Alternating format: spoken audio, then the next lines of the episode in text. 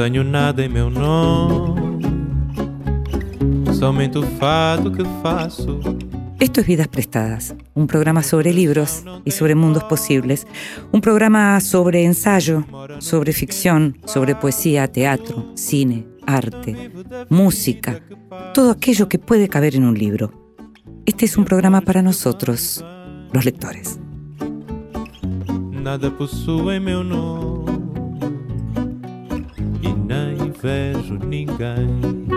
Y a los que nos gusta leer, nos gusta leer tranquilos, a solas, en casa, en un bar, pero también nos gusta que nos lean en voz alta, sobre todo si hay una buena voz detrás de esa lectura. Esta vez le pedimos al actor Luciano Cáceres que nos leyera. En voz alta, cuentos breves, poesías, lecturas para compartir. ¿Hay una historia?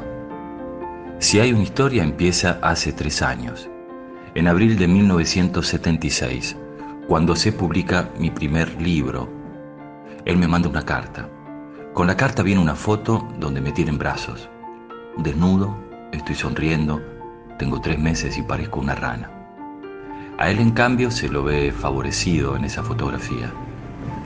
Traje cruzado, sombrero de ala fina, la sonrisa campechana.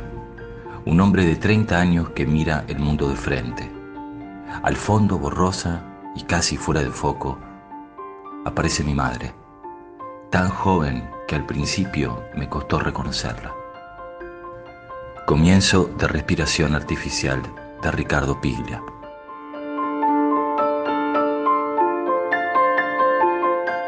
Y lo escuchábamos al actor Luciano Cáceres leyéndonos un comienzo de una obra fundamental de la literatura argentina. Es el comienzo de Respiración Artificial de Ricardo Piglia. Luciano Cáceres es actor, es director. En estos momentos protagoniza la obra Muerde de Francisco Lumerman en el Teatro Moscú, los viernes a las 20.30 y los sábados a las 19. Acaba de presentar también en el Festival Internacional de Mar del Plata la película La Educación de los Cerdos de Eduardo Pinto. Y en televisión, a Luciano Cáceres se lo puede ver en la ficción Buenos Chicos por Canal 13. Vidas prestadas. Con Inde Pomeráñez.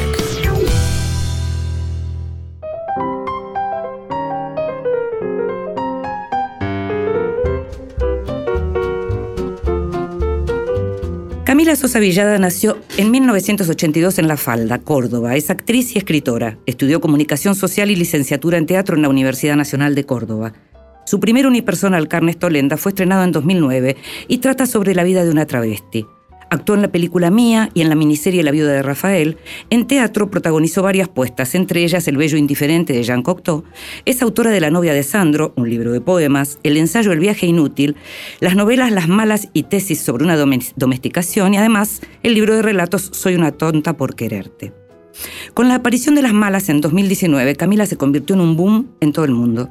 La novela cuenta la historia de un grupo de travestis que ejercen la prostitución y van por el mundo con toda su vida encima, una vida que cabe en una carterita de mala muerte, como escribe la autora. La novela fue traducida a más de 20 lenguas y obtuvo prestigiosos premios internacionales. Este año, Camila Sosa protagonizó la adaptación al cine de Tesis sobre una domesticación, una novela que fue publicada en 2019 en una colección del diario Página 12 y que acaba de ser reeditada por Tusquets. ¿Es posible el aburguesamiento de una travesti? ¿Puede una travesti llevar una vida apacible, convencional, alejada de la oscuridad y la vida furtiva? ¿Puede una travesti conformar una familia como cualquier otra y soportar el tedio de una vida sin el goce de lo prohibido?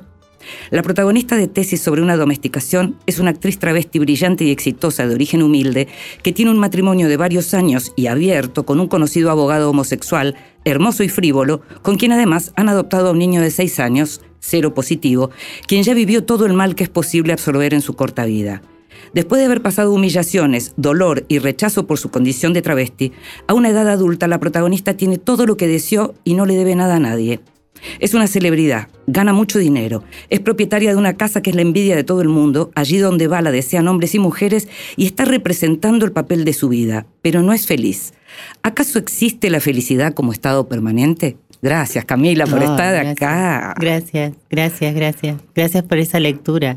Un placer tenerte finalmente en el estudio. Todas las notas las hicimos las anteriores, las hicimos por teléfono en pandemia, Sí. después en el estudio de Infobae, pero por primera vez estás acá en el estadio de- en el estudio de Radio Nacional. En el vida. estadio en el estadio, en el estadio. Nacional. Eh, nos merecemos el estadio. Muchas gracias por estar Gracias, acá. gracias. Tesis sobre una domesticación. Es una novela que no es de ahora, que es una novela que reescribiste, que retocaste.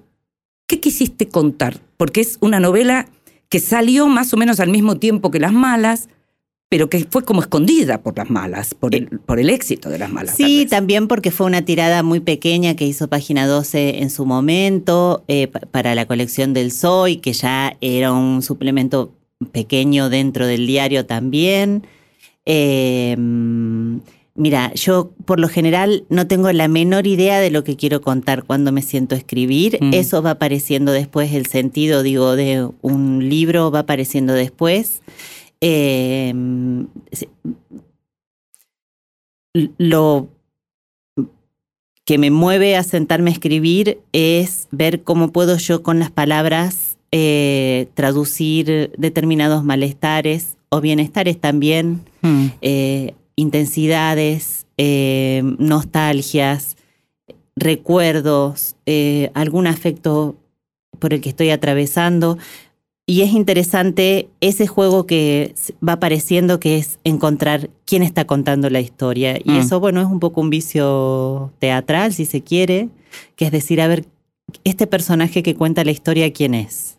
O sea, la actriz no se va nunca cuando está la escritora. No, jamás. Mm. Eh, y mm, me parece que eso me juega a favor hasta ahora, o me jugó a favor. Yo cuando releí tesis, te- tesis además es el único libro que yo releí de principio a fin cuando lo recibí en casa, Mm. eh, ahora en... ¿En qué, en qué me salió? Hace dos meses más o menos. Hace dos meses, sí. Eh, y yo decía, claro, esta tercera persona es un personaje más. Ah. Eh, y eso sí me parece interesante. Pero eso te viene después de todos estos años en donde estás como profundizando lo que tiene que ver tu relación con la literatura, ¿pensás? Sí, mi relación con la literatura, mi relación con el dinero, mi relación eh, con un supuesto éxito, si se quiere, eh, del, que se, del que puedo hablar, que es, eh, bueno, algunos premios, vender libros, eh, vi- viajar, ser invitada a, Mm. a lugares, a festivales importantes, ser traducida, etcétera, que de todas maneras eh, no sería lo que más me interesa describir. Eh, y de una enorme decepción también. Yo mm, atravesé una decepción enorme a través de todos estos años, Mm. eh, desde que salieron las malas hasta ahora.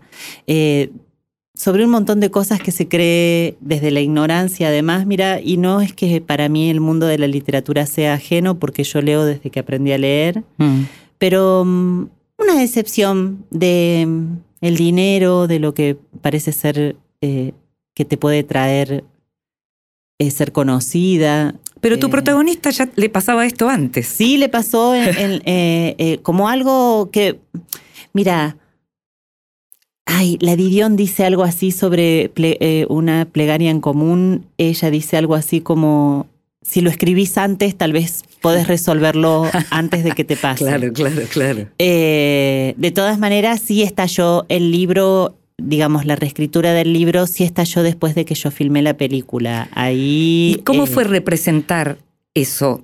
Representas el personaje, me imagino, sí, principal. de la actriz. Claro. Eh, bueno, a mí ese, el personaje me parece adorable, me parece Mm. un personaje eh, alucinante para actuar. Era un personaje para actuar. O sea, me- si vos me decís de las malas, eh, que si me gustaría actuar alguno, bueno, yo me tendría que poner a pensar cuál es el que más me gusta. Sí. Pero esta actriz es... Mm. eh, eh, tiene muchos matices, tiene mucha eh, rosca para entrar a un set con la cabeza ella masajeada por un montón de fantasías. Mucha montón- insatisfacción. Sí, eh, sí, insatisfacción, pero también calentura, Ah, pero sí. también eh, hambre, también eh, eh, dolor.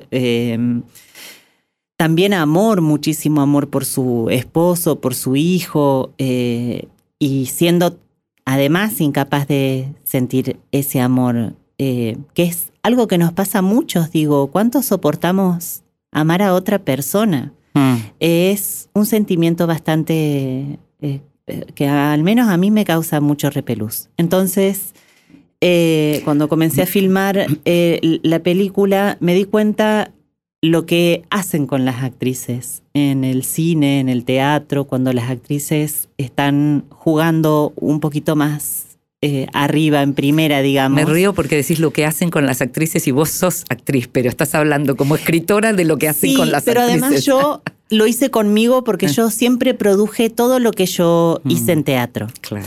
Entonces yo no sufrí nunca que un tipo me diga párate acá, párate allá, eh, Mm. hace esto, repetí esto, repetí lo otro. Em, yo trabajo con una asistente que encima es amiga mía desde hace 20 años.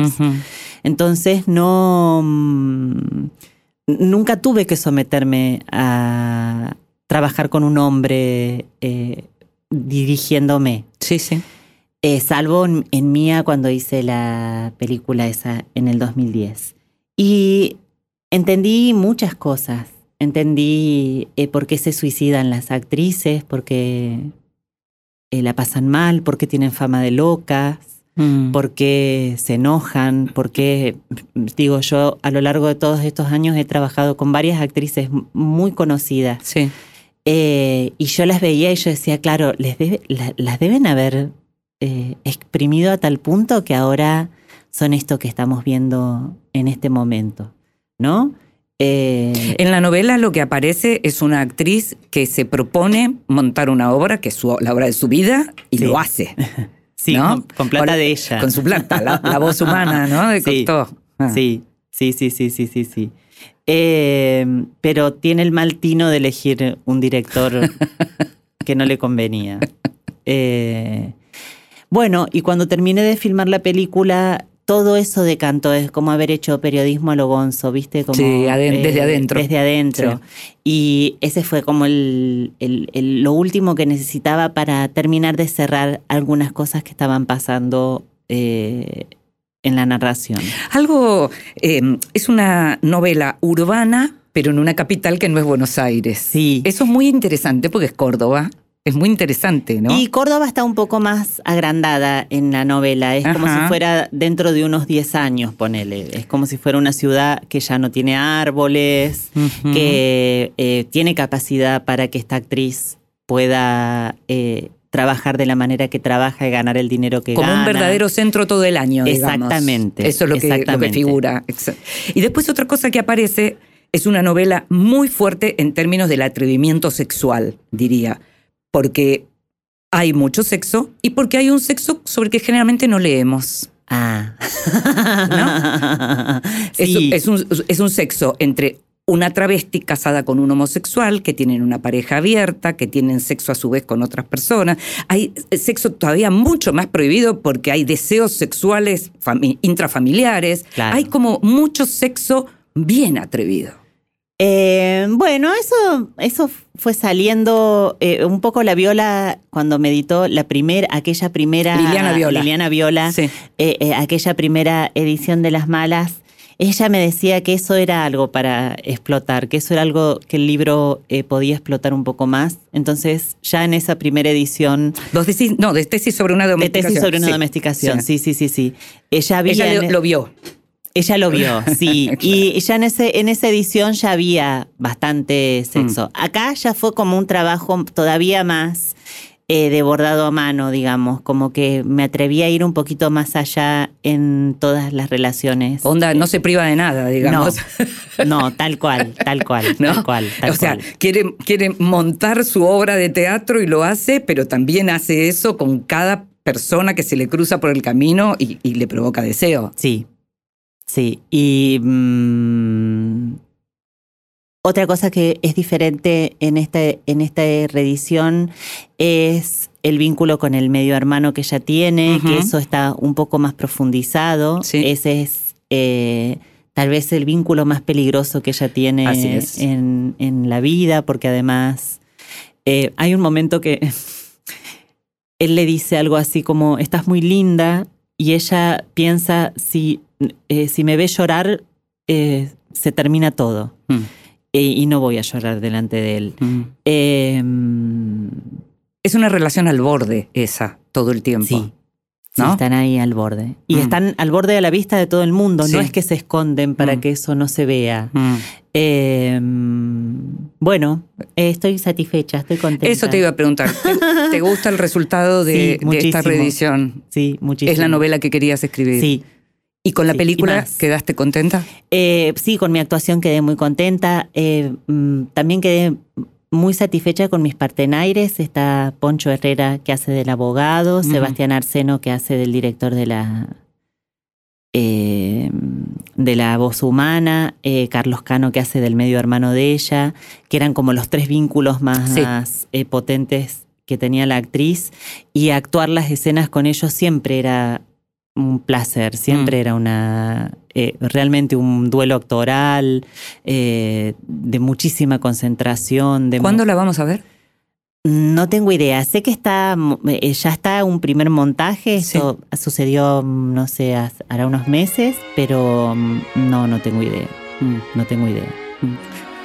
Vamos a ir a escuchar música Dale. y vamos a seguir conversando sobre tesis, pero también sobre Camila escritora. Bueno, I say I'll move the mountains, and I'll move the mountains if he wants them out of the way. Crazy calls me, sure I'm crazy, crazy in love, I'd say. I say I'll go through fire, and I'll go through fire. As he wants it, so it will be. Crazy he calls me, sure I'm crazy, crazy in love, you see. Like the wind that shakes the bough. He moves me with a smile. The difficult I'll do right now. The impossible will take a little while. I say I'll care forever, and I mean forever if I have to hold up the sky. Crazy calls me, sure I'm crazy, crazy in love am I. Like the wind that shakes the bough, he moves me with a smile. The difficult I'll do right now. The impossible will take a little while. I say I'll care forever, and I mean forever, if I have to hold up the sky. Crazy he calls me, sure I'm Esta es la voz de Billie. Holiday. Crazy He Calls Me.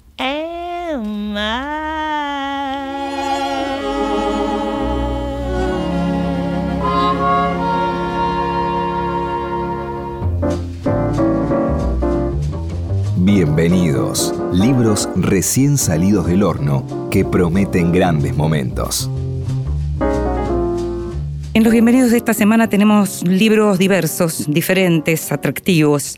Tenemos a una autora que me viene gustando mucho, una autora que ya hace rato no, no está sobre, no tiene los pies sobre esta tierra, ¿no? Porque nació en 1912 y murió en 1995. Y te hablo de May Sarton, eh, que Gallo Nero, la editorial que había publicado Anhelo de Raíces, publicó ahora Diario de una Soledad, en donde justamente se trata de un diario de un año. Este libro fue escrito o, se comenzó a escribir en el año 1972.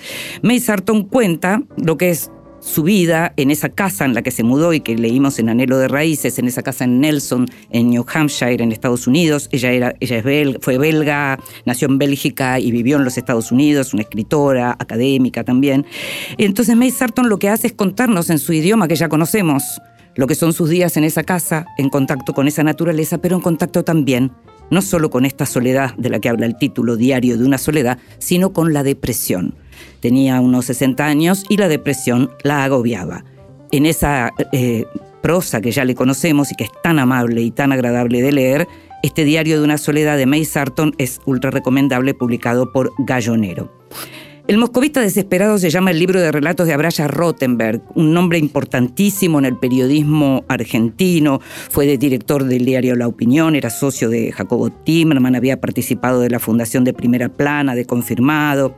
Eh, Abraya además tiene ya libros publicados como Última Carta de Moscú, La Opinión Amordazada, La Amenaza, y ahora acaba de publicar El Moscovita Desesperado en la editorial Hugo Benjamín, en donde reúne relatos, algunos de ellos fue originalmente una novela, en realidad estos relatos surgen de lo que originalmente fue una novela escrita en tres oportunidades em, y, a partir de lecturas de amigos convertida luego en lo que es ahora, que son estos relatos en donde el humor judío de Abraya aparece fuerte, fuerte. Abraya nació en 1926 en un pueblo de Europa del Este, en un pueblo ucraniano, vive en la Argentina, vivió en la Argentina eh, muy chico, de muy chico llegó, luego vivió muchos años en España, a donde se fue al exilio, y este libro es un libro de esos que uno espera para entretenerse a partir de lo que es este humor y esta calidad de su prosa que también uno lee muy seguido en las redes sociales, porque es de un talento increíble.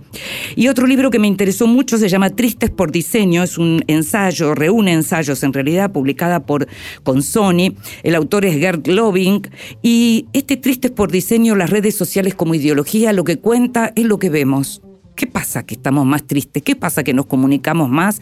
¿Qué pasa que mostramos lo felices que somos, pero estamos cada vez más tristes? Un análisis de lo que tiene que ver con la tristeza y la ansiedad que nos genera estar en las redes sociales, lo difícil que es salirse o no entrar, lo difícil que es una vez que estás adentro poder salir y lo triste que terminas siempre pese a que haces todo lo posible por estar más alegre, sobre todo para mostrarlo. Tristes por diseño de Gerd Loving, que es em, especialista en el tema em, Internet y redes sociales. La traducción es de Mateus Calderón Torres y como te dije lo publicó con Sony.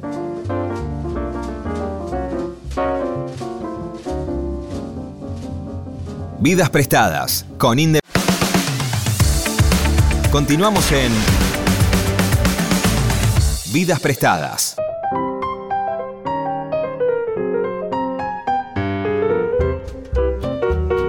Y seguimos en Vidas Prestadas y nos estamos dando el gustazo de hablar con Camila Sosa Villada acá, personalmente, y en este estudio de Radio Nacional. Y hablábamos sobre tesis, sobre reescribir, sobre la satisfacción de esta escritura y también de lo que significa la película. Pero antes estábamos hablando de la insatisfacción y hablabas de que aquellas cosas que te defraudaron o usaste otro término, no me acuerdo, en estos años, desde que salió el boom de las malas, digamos, hasta ahora, como si hubiera habido mucha reflexión en la persona Camila Sosa Villada, ¿no?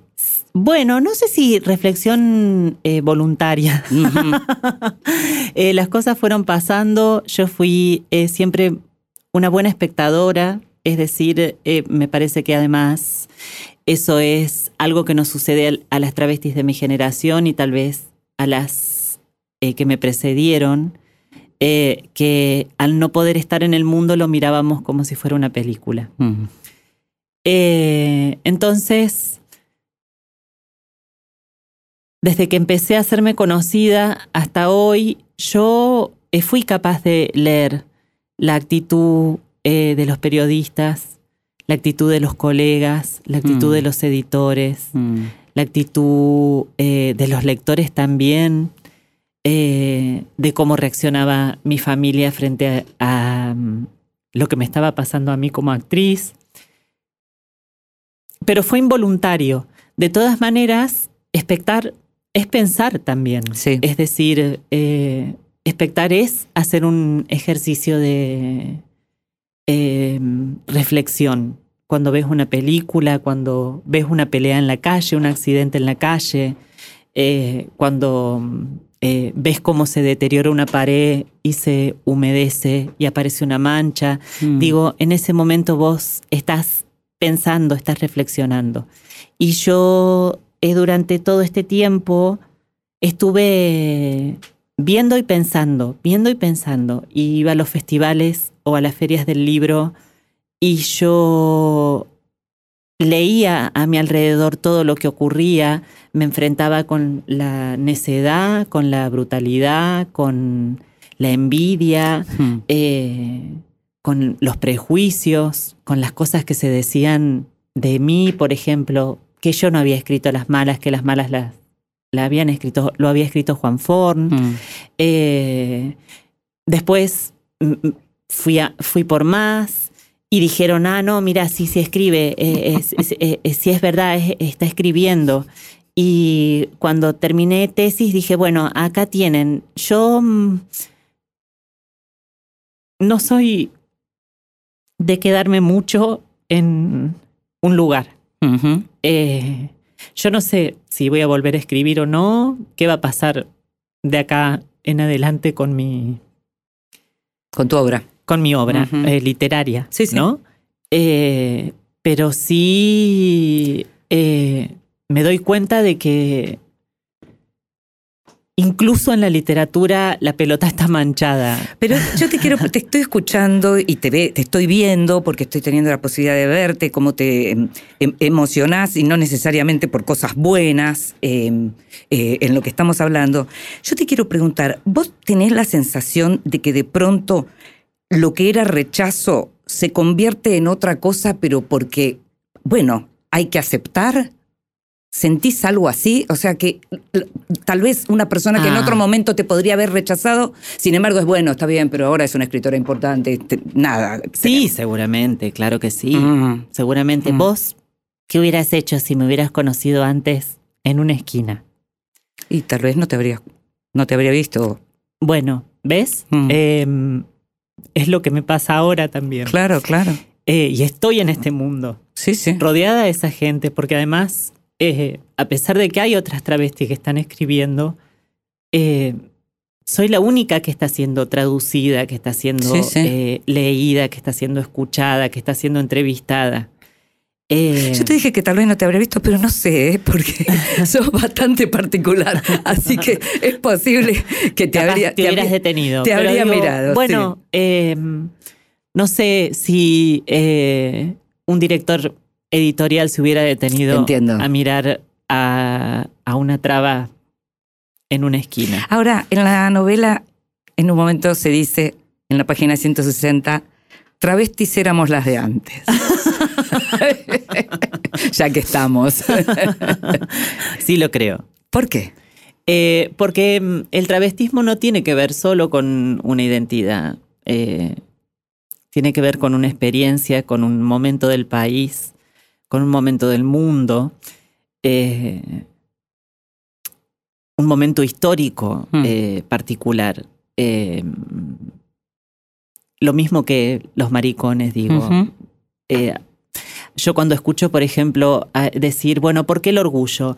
Por todo lo que nos pasó, por lo que nos hicieron, qué sé yo, chicos que tienen 22, 23 años. No, mi amor, eso no se hereda. Eso no es eh, una herencia. Lo mismo con las chicas trans de ahora. Eh, no es una herencia, eso es una experiencia. Eh, y lo dice la actriz eh, un poco para vengarse de que el marido se acostó con una traba un poquito más joven. Eh, De una provincia más al norte. Sí, ella, ella, ella se venga de esa manera diciendo eso, como que no entiende un poco ahora las nuevas generaciones. Sí, sí, sí, sí. Otra frase que antes la mencionaste, pero ahora en, en mis notas la encuentro, es el amor puede ser insoportable. Sí, Y eso para los que te leíamos en las redes y el tóxico y, todas Ay, esas ayer me cosas. escribió. todas esas cosas que contabas, uno ya veía eso, esa insoportabilidad del Sí. amor, ¿no? En, Sí. en tus relatos. Em, sí, también, qué sé yo, vengo de una familia de pasiones donde el amor siempre fue insoportable.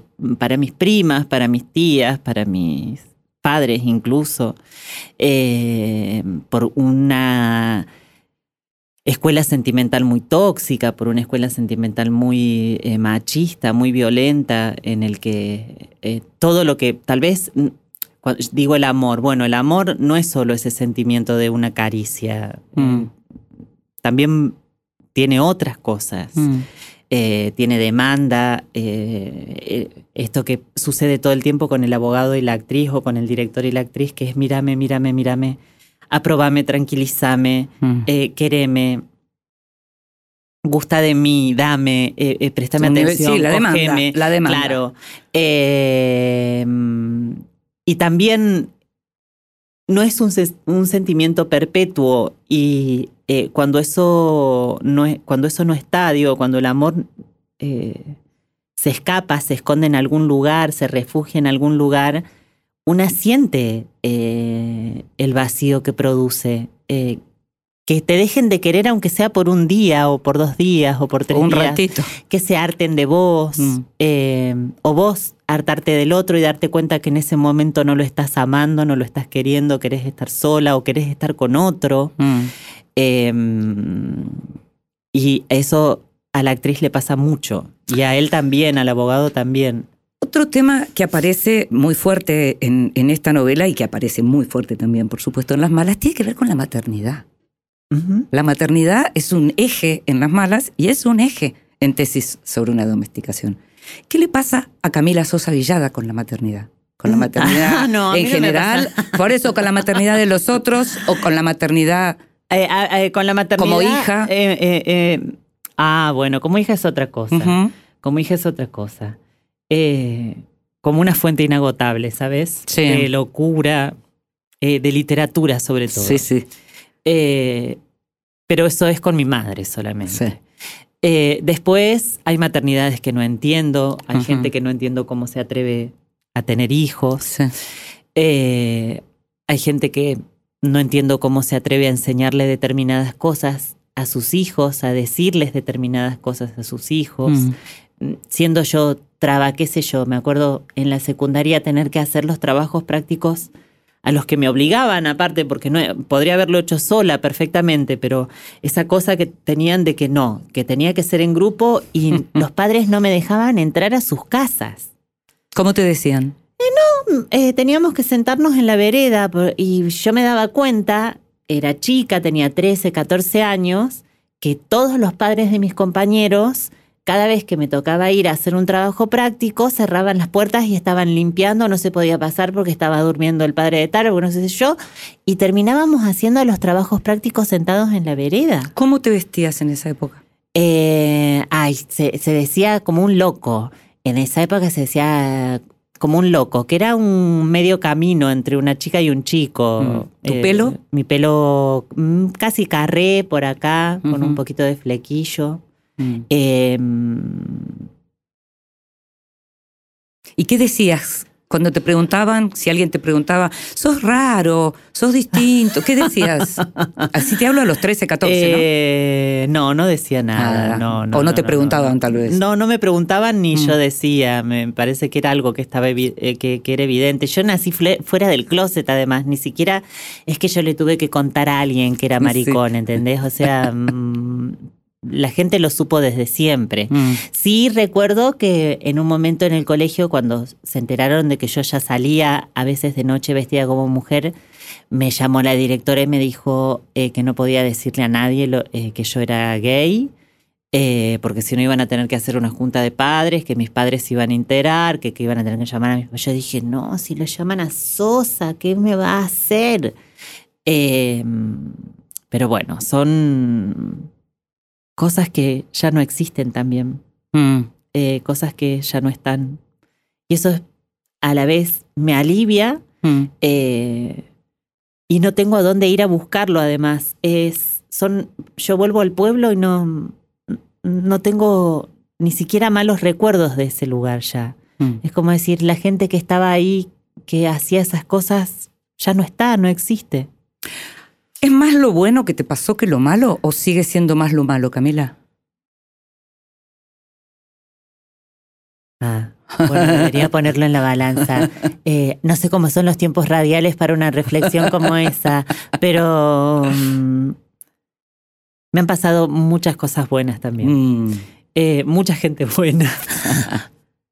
claro. Mucha gente buena. Claro, por eso, por eso te preguntaba, porque me imagino que en este contexto, además, escribiendo lo que escribís, uno como lector, los lectores son muy agradecidos también, ¿no? Cuando uno lee literatura que a uno le, resulta fascinante, me imagino que si tienen la posibilidad de acercarse a vos, eso debe ser de lo bueno que tenés. Sí, a la vez eh, no sé cómo recibirlo, ¿sabes? Es algo que me dan y de algún modo no lo puedo aloja- alojar. Mm.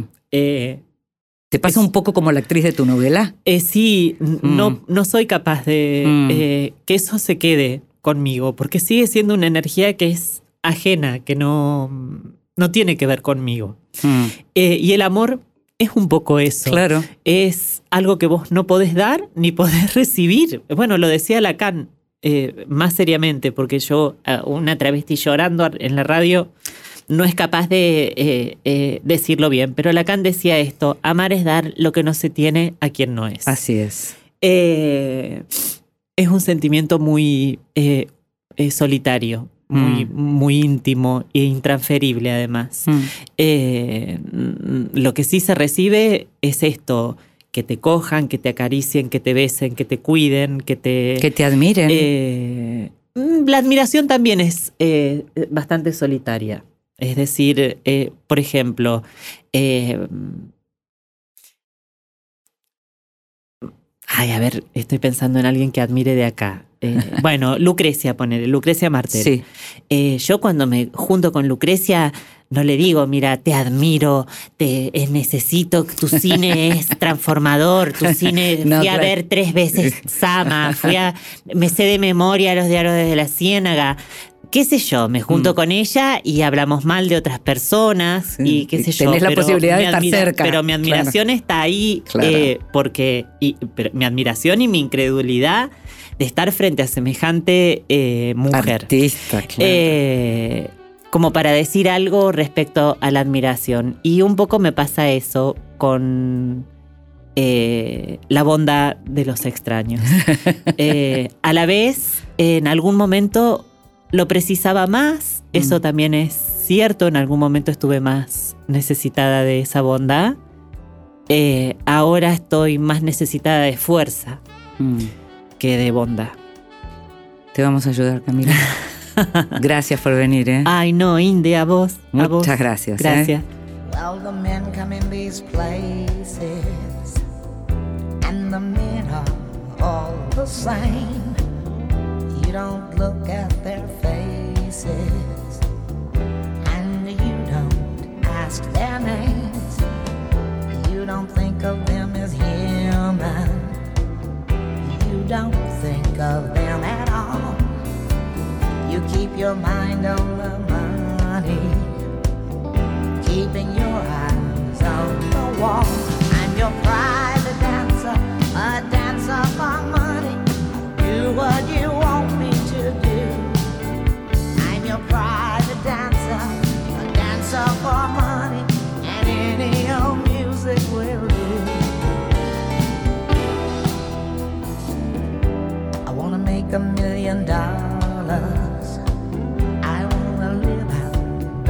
the sea.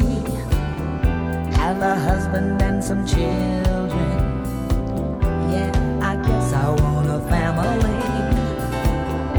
All the men come in these places, and the men are all the same. You don't look at their faces, and you don't ask their name.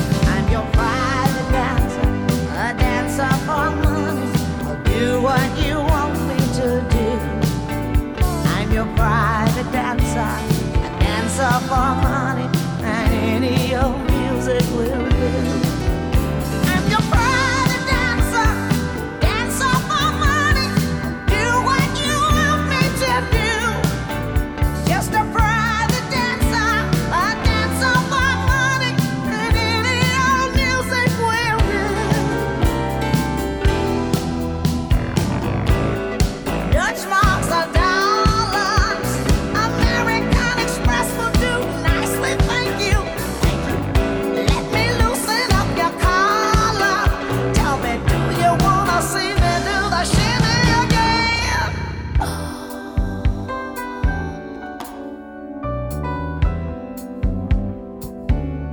Private Dancer. Tina Turner.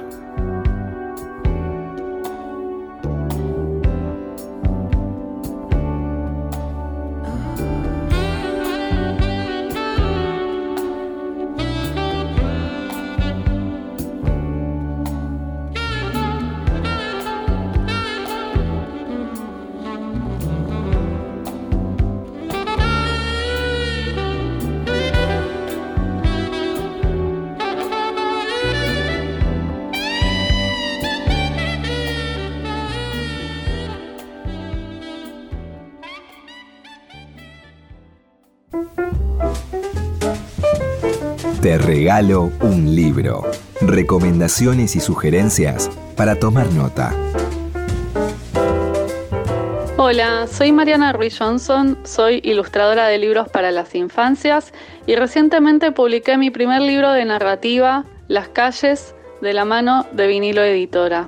Hoy te regalo una novela gráfica llamada Todas las bicicletas que tuve, publicada por Musaraña Libros y de Power Paola, una dibujante nacida en Quito, pero que actualmente reside en Buenos Aires y que es muy conocida por otra novela gráfica llamada Virus Tropical, que marcó un hito en la historieta latinoamericana y que de alguna manera animó a muchas dibujantes mujeres como yo a que contamos nuestras propias historias en viñetas.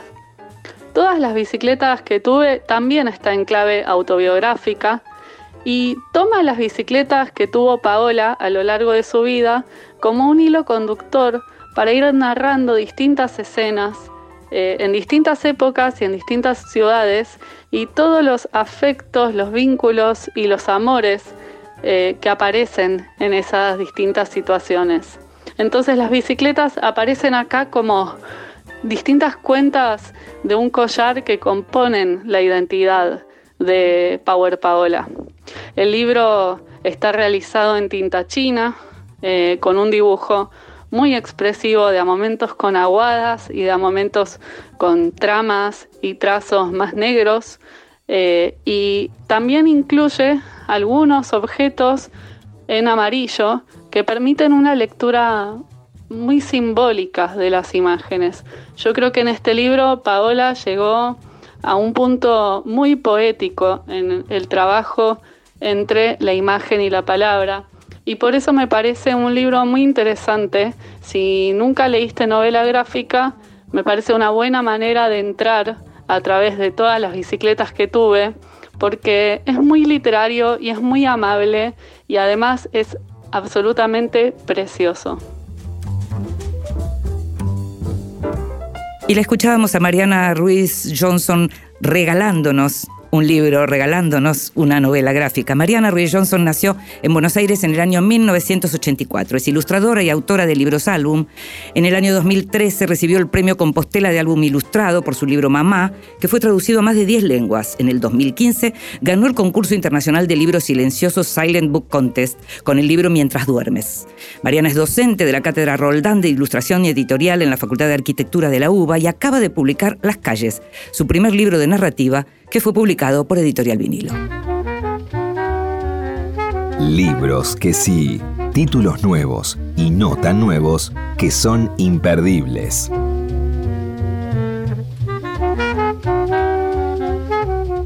Tengo libros para recomendarte, más libros, siempre quiero recomendarte más, no llego.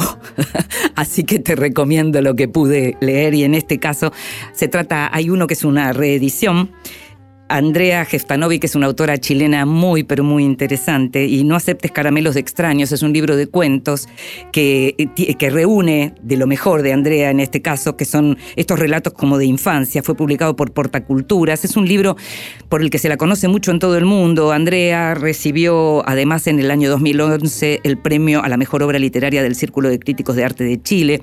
Se trata de 11 cuentos y en donde el centro es como la familia y aquellos que integran las familias, y el amor, y la violencia, y las traiciones, y todo lo que suele haber en las familias. Eh, es un libro que tiene que ver con la infancia y con lo que queda de ella, un libro muy elogiado, en la contratapa hay además, por ejemplo, una pequeña reseña, reseña crítica de Martín Coan, que dice que Andrea ha captado en estos cuentos, hay que decir que a la perfección, el tipo de miedos y perversiones que son propios de la infancia. Un libro súper interesante, con una hermosa edición, No aceptes caramelos de extraños, por Portaculturas, la editorial cordobesa.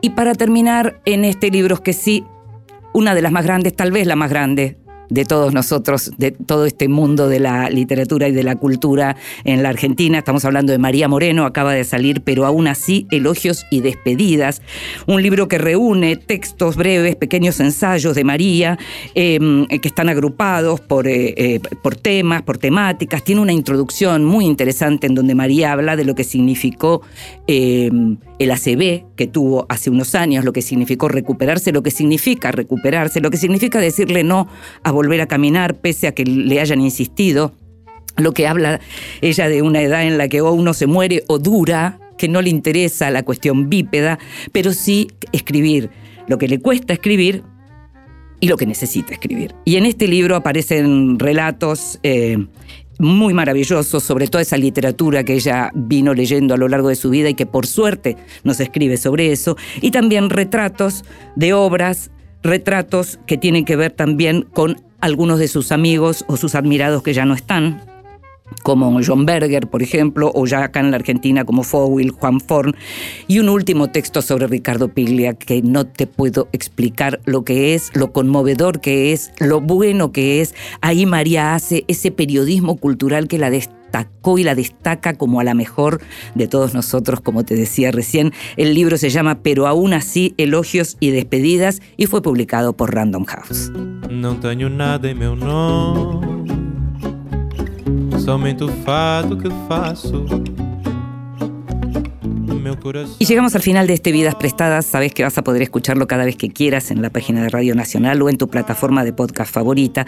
En los libros del estribo quiero agradecerle a Andrea Paula Garfunkel que me mandó su Wunderkammer, Gabinete de Curiosidades, novela que ganó el concurso literario de la Secretaría de Cultura de Colonia del Sacramento, Uruguay, en el año 2022. Es un libro que tiene un prólogo de Luis Chitarroni, además. Y quiero agradecerle también a Claudia Luzman Karpf, que me mandó El Destino de las Cosas, eh, publicado por El Bien del Sauce, que es una autora argentina que vive en Israel, Claudia Krapf, eh, desde 1986, y la, la novela es un relato de duelo y reencuentro con la historia personal. En la operación técnica de este Vidas Prestadas estuvo Ezequiel Sánchez, en la edición, Leo Sangari, en la producción, consiguiendo todo y mucho más en esta quinta temporada, Gustavo Kogan. Me llamo Inde Pomeraniec, me encantó hacer este programa para vos. Nos estamos escuchando. Chao.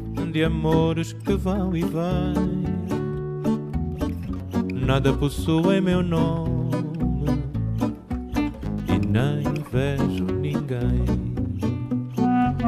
Lamento se não me querias por mim. Não vias o quanto sou rico assim. Um dia virás me dizer: Não vivi, só posso ter pena de ti fortuna ganhei, tanto quanto perdi. Não tenho posses nem peço, de outras paixões eu já sobrevivi. Sei dos meus erros, confesso. Adeus, não olho para trás. O tempo todo consome, perde-se o ouro, o amor se desfaz